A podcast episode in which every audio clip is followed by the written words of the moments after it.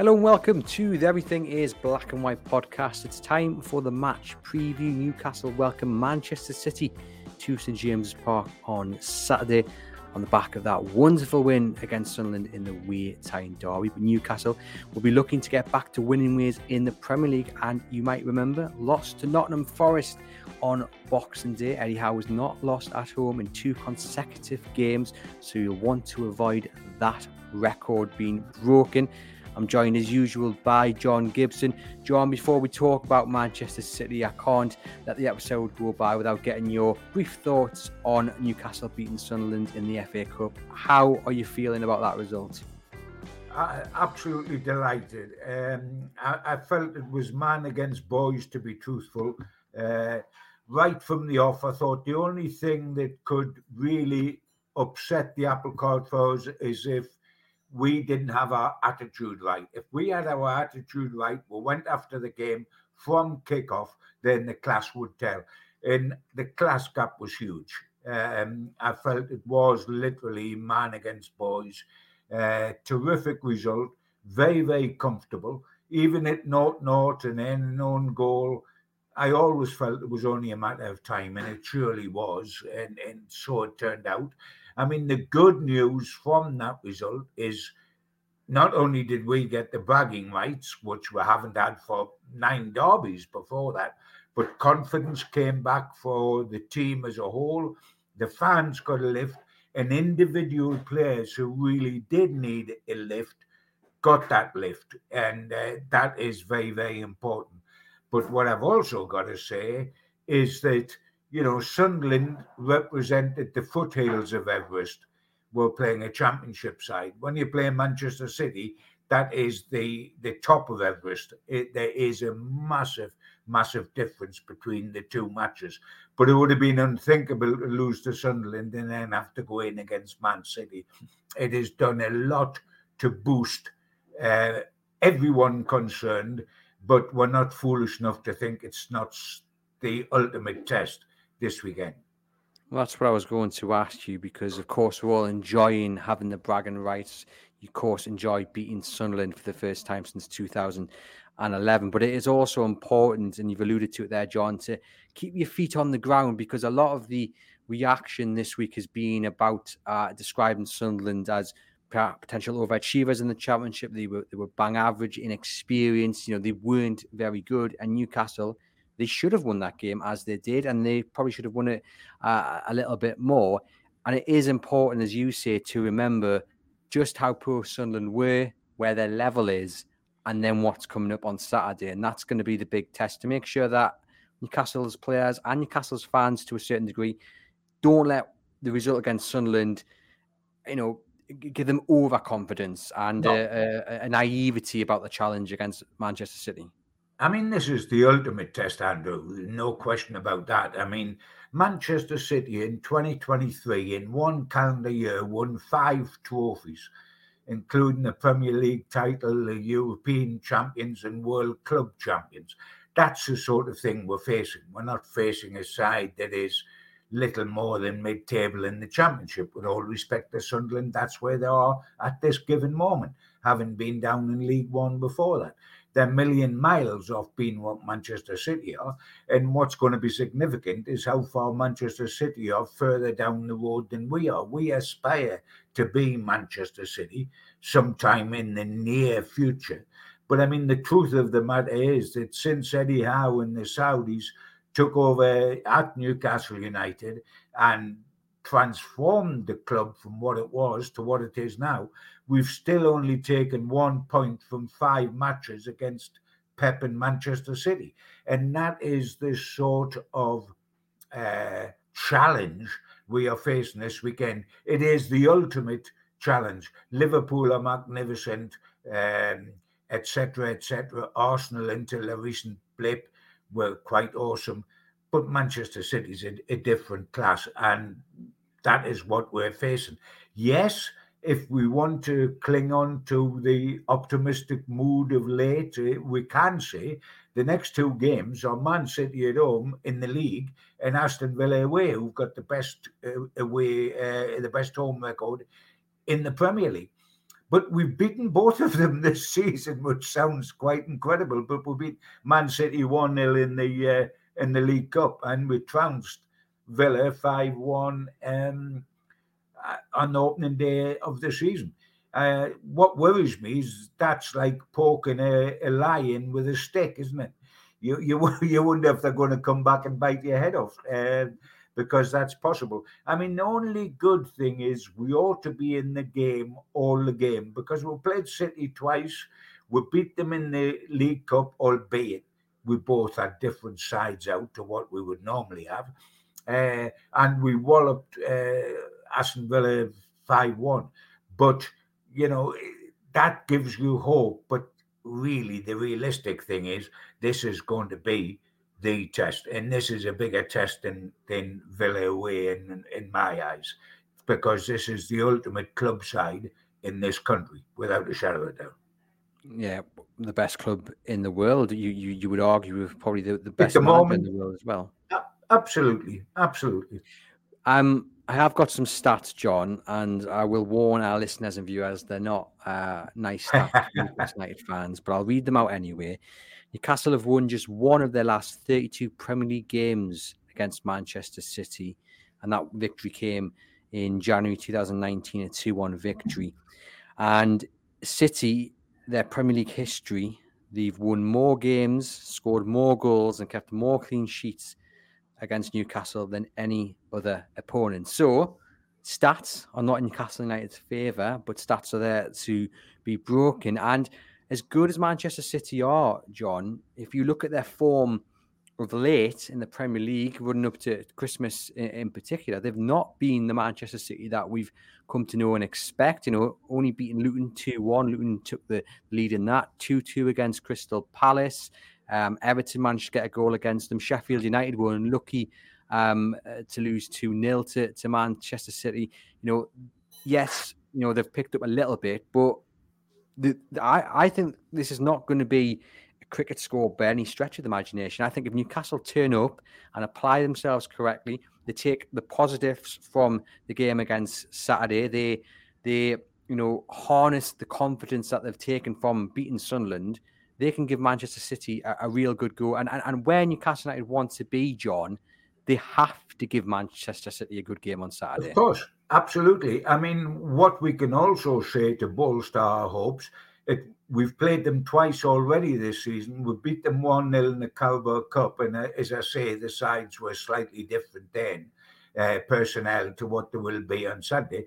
But we only lost 1 0 down in Manchester City. Now, I know we weren't very much of a threat offensively, but nonetheless, the score was only 1 0 at their place all of which sounds good until you suddenly realise, Andrew, that uh, in our last two league games, we've lost to Luton and Nottingham Forest.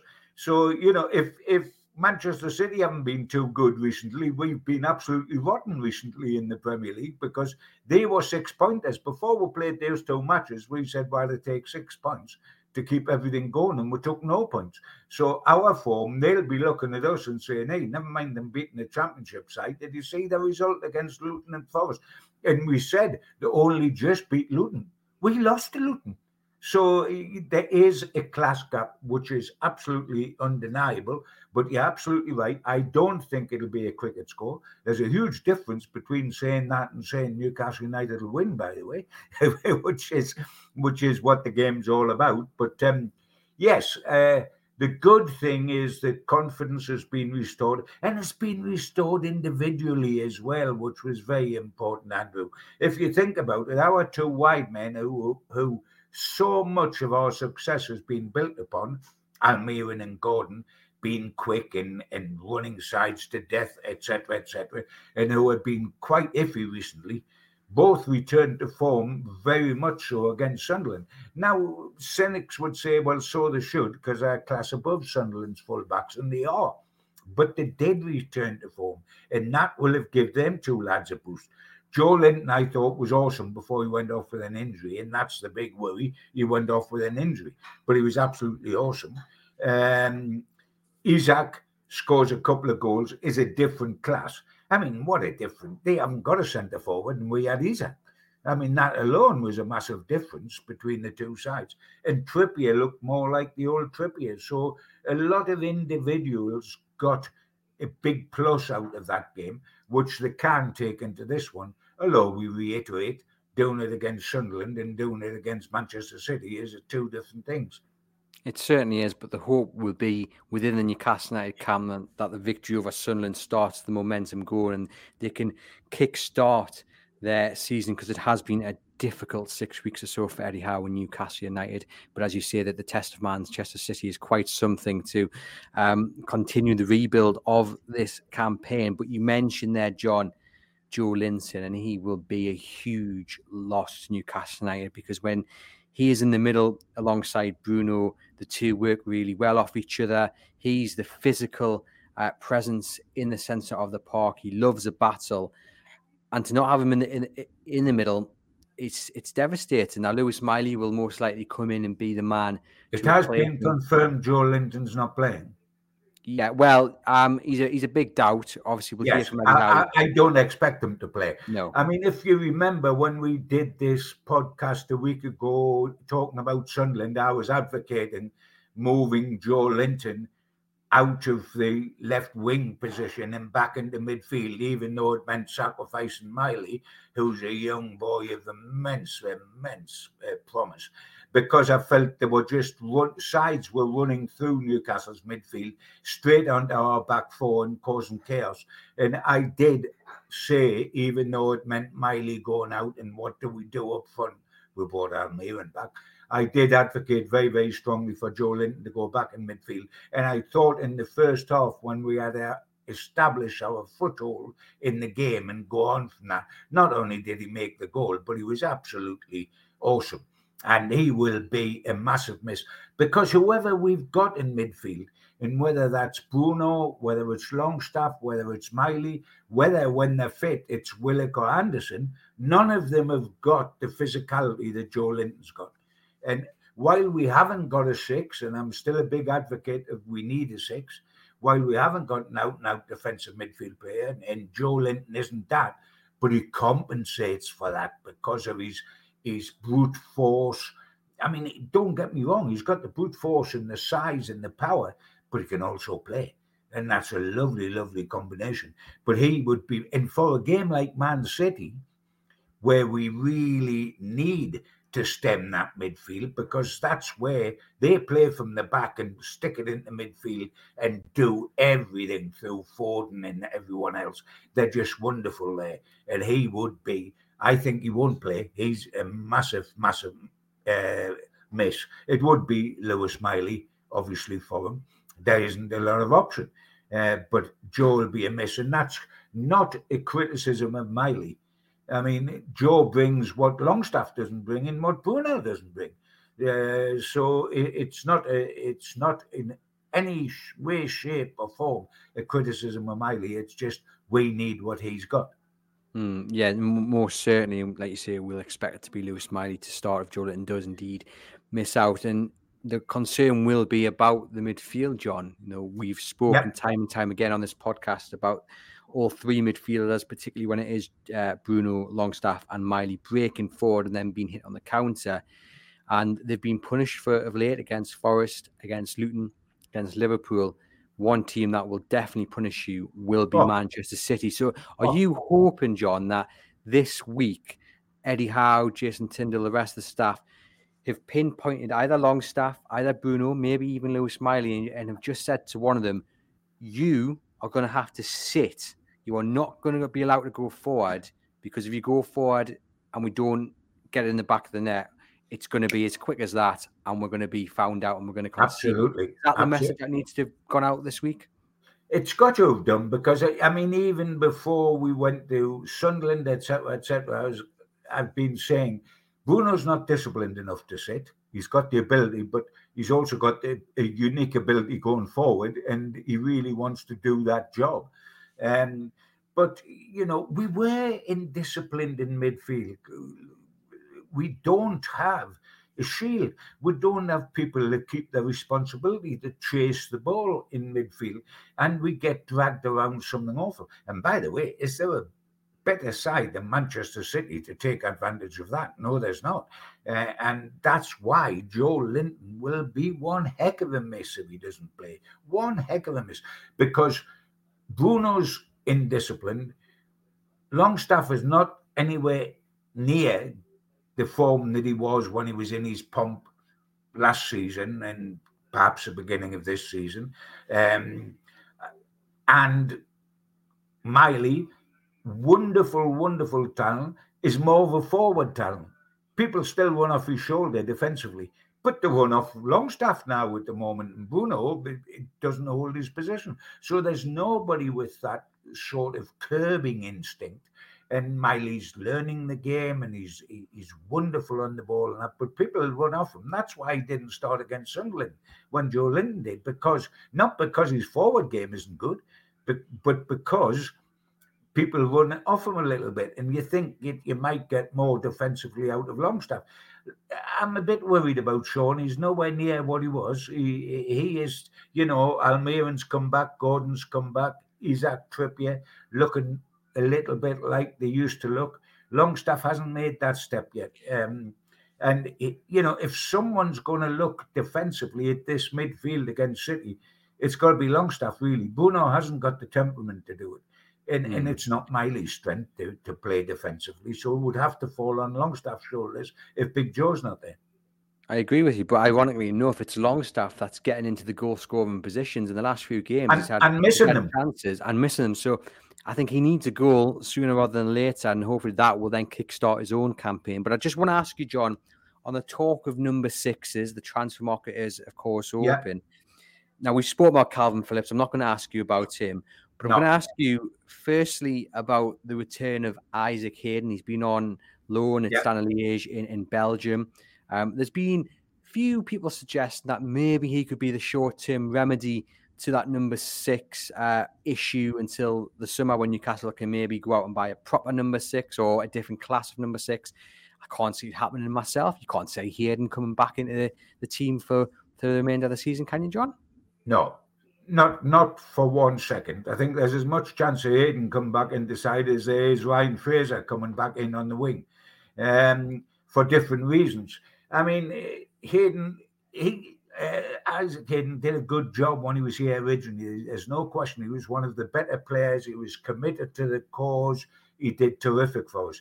He's had bad knee injuries since. And I think that's taken 12, 15% out his game as it stood.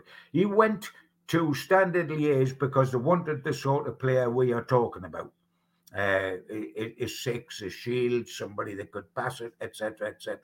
Now, with all respect to the Belgian league, it is nowhere near the Premier League, and they've sent him back early because he didn't cut the ice. So if he didn't cut the ice in Belgium, what the heck is he going to do in the Premier League? No, he's he's the. I mean, that's fanciful thinking. It's lovely thinking. It's remembering what he did for us once, but that was yesterday, and today is a different day. And no, I don't think he would do the job, and I don't think that. Um, that uh, our manager will look to him to do the job. I'm just going to read you what the uh, the gaffer from Stanley said uh, about Isaac Hayden. Thought he was a little bit brutal, to be honest. He said, um, "We wanted a player who would bring an immediate superior quality to the team. Isaac has had a lot of experience in the Premier League. He's a true number six, capable of settling the game." Um, and what else he says? Sorry, my my web page jumped there. Um, settling the game. Goodness me, where's it gone? Settling the game as a stable element, but in the image of the team, he's had some good games, but then was too inconsistent. So he's too inconsistent for Standard Liège. He'll be too inconsistent for Newcastle United. And the other name, John, I just want to ask you about briefly Jordan Henderson coming back from Saudi Arabia with his tail between his legs. Now, yeah. I've done a, a, video on this on our YouTube channel, so if you haven't seen it already, go and check it out. And I think actually, in many ways, it would be the perfect deal. He's experienced, he's still a good quality player, can play in that position, he's a leader, but then I do question more than anything his decision to go to Saudi Arabia when he had other offers. And for I mean, me, not, be, not to, the deal. What about yourself? just off the top of my head, one two of the things that really strike me about that and he is a disciplined player. He's a good leader in a dressing room, as he as he proved at Liverpool, etc., etc., etc. But the two things that do strike me, the more flippant one is that he is a Mackem, so you know the welcome mat's going to be well out at St James's Park. Uh, it's like Pickford, who was at uh, the Stadium of Light supporting the losers um, in the Derby match. Yeah. Uh, so I don't, you know, that doesn't appeal too much. But we've got enough Saudi trouble, and I mean that with respect to our owners who will be nothing but brilliant for us. But we get enough passion over the head about Saudi in our links with Saudi, and and Henderson, who was had a saint like um, reputation at Liverpool for supporting causes and, and, and being a top, top man, is suddenly getting brutalized by everybody over the way he took the money and went against you know, the gay movement, which he'd supported so honorably, etc., etc., and then goes to so it's all gone pear shaped there. We need that bag, like we need a hole in the head. By the way, if we can, can't find a number six that can come without the baggage that Henderson would come with, and I, I do see the theory of him being a decent player, etc., etc., etc., and maybe it would be easy to do a deal because he's coming from Saudi. Uh, with our links there but uh, you know, it's not the one I'm getting enthusiastic about and start slavering at the mouth about. I think it, I think it carries an awful lot of baggage that we could do without. Hmm. If I'm not mistaken, I think he's actually one of the clubs that isn't directly linked to the PIF. But you're right, the, the, you know that would still bring scrutiny. The fact that he's gone out there and he's going to come potentially. Yeah, he's not part of the our family out there, but we we, we would find it easy to do a deal with a Saudi club. Yes, because think, of our background. Given that you know, Isaac Hayden returning, the Jordan Henderson links, that people haven't just thrown them straight out. You know, people have actually considered them. I'm talking about Newcastle United fans, our audience, you and I, John. Yeah. We haven't yeah. straight away just gone, no. Does that to does that reaffirm the situation Newcastle find themselves in with financial fair play? When the takeover was was confirmed, etc., etc., you know, Newcastle, the richest club in the world, what what have you there's not a chance that people would have thought 2024 Newcastle would be considering or fans would actually be looking at it thinking Isaac Hayden coming back, Jordan Henderson short term deal. Goodness me, is that is that what we have to do because of FFP? But it is something that is being talked about and looked at realistically because of the constraints that Newcastle find themselves in financially. Well, that's true. It is also true that it's a very bad month to buy players clubs yes. are very, very reluctant to let players go in January because it leaves them with a hole in their own club. Hayden's different. He's already ours. He's been sent back home. Henderson could be different because Firmino could go from uh, Saudi as well. There's a few that took the coin that now are thinking, we took the coin, but the standard of football and the heat and the situation is very different, and we're out of the mainstream. It was a bad move. Let's go back from whence we came. Um, so it, it's availability to a great extent, isn't it? Um, because it's limited what you can get in January. But uh, I certainly Hayden's not the answer, and I would prefer not to go down the Henderson route whatsoever. And Jeff Hendrick's not the answer, is he? Oh goodness gracious me, we're now getting silly. Well, we'll now bring Ryan Fraser in to play number nine, and he's not the answer either, by the way. I'm just joking for the audience. I know you were. I know you I'm were. just clearing that one up. I um, know you were, but he could get sent back. They're trying to send him back as well. Yeah, they're struggling to offload these these players who you oh. suspect are on massive wages for the clubs who who would potentially who are players on huge wages and long contracts. We're still paying the price. Indeed, indeed, we are against Sunderland. John, we both said in the build up that the leaders needed to return to the fold that fight, that desire had been missing, it, especially against Forest and Luton. And if you go hide in a derby, you'll get found out. But we saw a proper leader's performance from Kieran Trippier. We saw others like Dan Burns stepping up as well. We have to see the same against Manchester City, don't we? Yes, without a shadow of doubt. Without a shadow of doubt. Um, we've got to see that and a little bit more because um, you know this is it, I mean it makes the other test nonsense. And of course, my concern uh, is that while I would go with the same team that started against Sunderland, with the possibility of Miley for Joelinton if Big Joe's not fit, uh, you look at the bench the against Sunderland, and we're not going to have Harvey Barnes or Callum Wilson back until after this little break that, that's coming up following. So they're not going to be back for this game. We've got no attackers on the bench. We haven't got Callum Wilson, we haven't got Harvey Barnes, we haven't got Jacob Murphy, we haven't even got Joe Willock or Elliot Anderson, who are really midfielders but attacking midfielders. We've got none of them. Our bench there is no chance of changing the front three to any, especially if Joelinton isn't available. At least if he played midfield, you can stick him up somewhere in the front three if necessary. But he might not be there. We have nothing up top. So if we drop a goal behind to City at some stage in the game, or we run out of legs at some stage in the game, what game changers have we on the bench? Plenty defensive players but no offensive players. So that is a liability. Um, and that is, I don't want to dwell on it too much because we've been wonderful in the transfer market since the new regime come. But I don't think we were too wonderful last summer mm. when we see we, we got two cover fullbacks, one of which Hall may as well not be here. Um, and we didn't get a centre forward, we didn't get a six, we didn't get a centre half. Some key positions right winger that we felt we needed, we didn't get, but we've got a reserve right back and a reserve left back in, in Tonali, who we've all forgotten about, who, of course, we didn't know was going to get this dreadful ban. But I tell you what, before he got the ban, his form wasn't good. No, not at all. But hindsight, I guess, is a is a wonderful thing. But you are right that, that they did leave some key positions unfilled. I mean, let's just rule it out right now. Eddie Howe will play a back four against Manchester City. He's not going to go to a back five. We don't think. No. We expect him to. He wants no. to stick to his approach of things. And let's be fair, against Man City back in August, it actually worked all right. I remember coming out of that game thinking, why didn't Newcastle press a bit more? Why didn't Newcastle try and do something? Um, you know, because they were in that game, but they kind of sat back off when I thought Manchester yes. City were, weren't there for the taking. No, of course not. But they, they, they, were they were vulnerable to a certain extent, and it's going to be interesting to see how Newcastle set up on Saturday. I mean, we saw last season in that three-three draw, Man City couldn't handle the press. The issue being, John, in recent weeks, the press hasn't been there for Newcastle no. because they're absolutely no. knackered. Do you think it's going to be there against City this Saturday? Not to the extent that it was last season when we finished fourth top. It's going to be better. It was better at Sunderland, no question.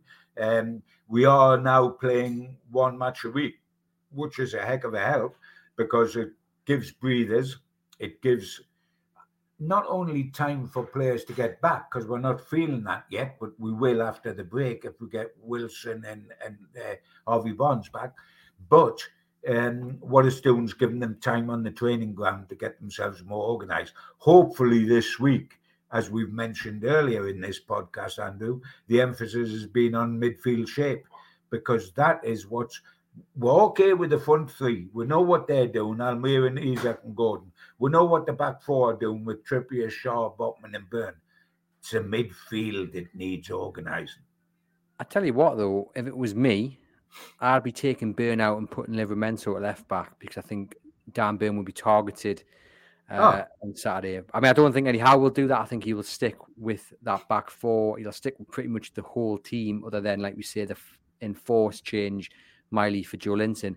But if it was me, I'd be playing Livramento at left back. Well, I mean, my concern over Big Dan is is been well voiced virtually every week when we do a podcast. And good from the way he's kept going and got on with the job, etc. But the chronic lack of pace uh, is only one of the things that is uh, evident when tricky players are up against him. And when you think of Phil Foden and whatever, I mean, when you Bernardo Silva, when you think of uh, Alcaraz, when you think of any of them, they are quality, quality. They're quick. They've got beautiful feet. You know, his lack of pace, and of course, he's limited going forward, which more than uh, than uh, the, the, old Saints lad is. Yes, I would make that change too, but it won't happen. No, it won't because, happen. No, no, Eddie won't do it. You, you mentioned Newcastle's lack of uh, ability to change things up. I just want to read you the starting 11 that Manchester City had in their 5 0 victory in the FA Cup over Huddersfield. You have Akanji, Ruben Dias, uh, Gomez at the back four. Then you have uh, Lewis, Kovacic, Bobb, Foden, Grealish, and Alvarez. They're the starting 11. On the bench, you had Walker, Ake, Doku, Rodri, De Bruyne, Nunes, Ederson, Wright, and Hamilton. So apologies to the last two, not quite sure you two are, but that bench is scary. No Haaland on it. Goodness me. I mean, they are one side who definitely have the ability to change things up, whether it be oh, start 11 or during the game it's frightening. If you dwell too much on it, you'll you'll absolutely not sleep at night. Um, and the difference is going to be the bench. We've already touched on it, saying there's not a forward player on our bench. But I mean, you know, Haaland may not be involved at all. Probably won't be. But De Bruyne, I don't think he'll start. I think he'll be on the bench, but he and come on as he did. Doku has more chance of starting, um, because he's been out eight matches, but a shorter space of time than the Belgian. And the Belgian himself has come out and said, you know, it's a very important match against Newcastle. I've got to make certain I look after myself physically to be able to keep playing after the injuries he's had. And I expect to be back on the bench. I think he will be on the bench and he will come off the bench. Doku, I think, is a better quality winger than Jack Grealish, who plays for England. I think he's a step up. You know, when we've always talked about a step up, you know, Pope's a step up from Dubravka, Botman's a step up from from Bernard Lascelles. Well, Doku is a step up from Grealish. You can step up and step up, but their bench, when you think De Bruyne will be on it, either Grealish or Doku will be on it, and everyone else, their their bench is frightening. They can change the game at any time. We can't change the game because if we are down, and if you don't get any injuries, Andrew, if we are down having four defensive players, you know, Dummett and, and Hall and Livramento and uh, uh, Krafth, and that isn't going to change the game when you're already losing. Hmm. It, it's your attacking players that's going to change. And what attacking players are we going to have? Matt Ritchie, probably, um, if you would call him an attacking player these days, uh, because we, we haven't got anybody else. Parkinson or one of the boys, the kids. And um, that's a big difference to the Man City bench, isn't it? It certainly is. And I guess just reaffirms the journey Newcastle are going to go on to get to a similar level where they have this squad, which is just uh, scary um, if you are the opposition. But at the same time, Eddie Howe won't be looking at that Manchester City side and, and not he won't be worrying about it too much because he'll be focusing on what his side can do and what his side can affect in 90 minutes. And that's the the right approach to take. Um, it's just going to be a very interesting game, isn't it, John? I mean, back, Newcastle are back at home. I know they yeah. lost to Forest, but their home record is um is, is brilliant. They'll want to get back to winning ways at St James's Park to prove that Forest game was a blip and to prove that what happened in the build up to Christmas has been a blip easier said than done. But with the fans behind them, an evening kickoff under the lights, hopefully a brilliant atmosphere, Newcastle United can definitely take something from this game and hopefully all three points, right? Yes, he says cautiously. Um, my, my black and white heart tells me all that's true. Um, when I think of Luton Town and Nottingham Forest, and when I think of our attacking subs bench, and when I think of their attacking subs bench, I think it's one heck. If we are realistic, it's one heck of a test, um, because we we weren't at the races against Luton and Forest not at the races. Um, and we were very much at the races against Sunderland, but we're not playing Sunderland. We're not playing anything like Sunderland. I mean, this is the hardest, apart from the possibility of Manchester City away, and we, I know we only lost 1 0 there, but it was still a defeat, of course. And this is the hardest follow up match you could get, really. Um, with, yes, the possibility of Liverpool would be the same situation. Uh, we need everybody to be on blob and we need nobody to take knocks during the game because Joelinton took a knock against Sunderland, Callum Wilson before that took a knock. I mean, if if if Isak, take, Isak or even Almiron or Gordon take a first half knock, as Joelinton did against Sunderland, we're in massive trouble, Andrew, weren't we? Yeah, no, I, I agree. You want to get through this game unscathed. Newcastle, 29 points, John, a win would take them on to 32. Um, you know, they're falling a little bit behind. They, they, they do need three points to try and keep up with those above them. Man City equally will need a win because they're currently five points off the top. They have got a game in hand on on those uh, above them. But you know, both sides will will be looking at this game and think, you know, if we lose here, our respective aims become even harder. Oh yes, there's uh, yes, there's no question about that. We've got to somehow. I'm talking just about the league. Forget the FA Cup and the match with Fulham. We know what we've got to do in the FA Cup, and that's keep it going because this could be our lifeline for the season. But we've somehow, you know, when we talked about we must get six points against Luton and Forest, and we got none well, uh, you can't say we must get six points against City and Aston Villa because we won't get six points against City and Aston Villa. But we've got to try to get something because then we're coming on to quite decent games in the league. I think we've got Luton, Forest, and Bournemouth is the next three games after Villa. So we've got to try to stay afloat somehow against City and Villa and then pick up points against those three sides. And by the way, may I say, just to dampen us down and, and keep us realistic, that those three games where we should get nine points in theory when we play Luton, Forest, and Bournemouth following Villa, all three of them have beaten us this season. Can you believe that? Can you believe that those three sides that were our next up after Villa have taken all points against Newcastle this season? That's the sort of I mean, this season is just like a bouncy castle. One minute we're up and one minute we're down. Thanks for that, John. I was trying to finish on a, on a positive note. Thank you.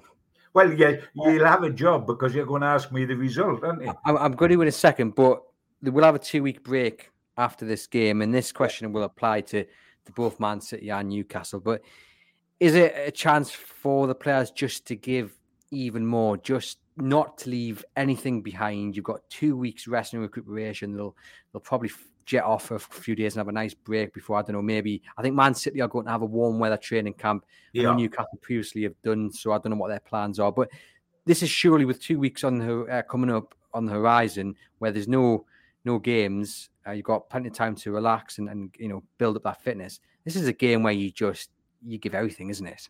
Well, you've got to absolutely because, and also this tiredness business. And and by the way, I'm not playing it down. It had a huge effect on Newcastle, but that's when we were playing three games a week, weekend, midweek, weekend, and couldn't change the side because everybody was injured.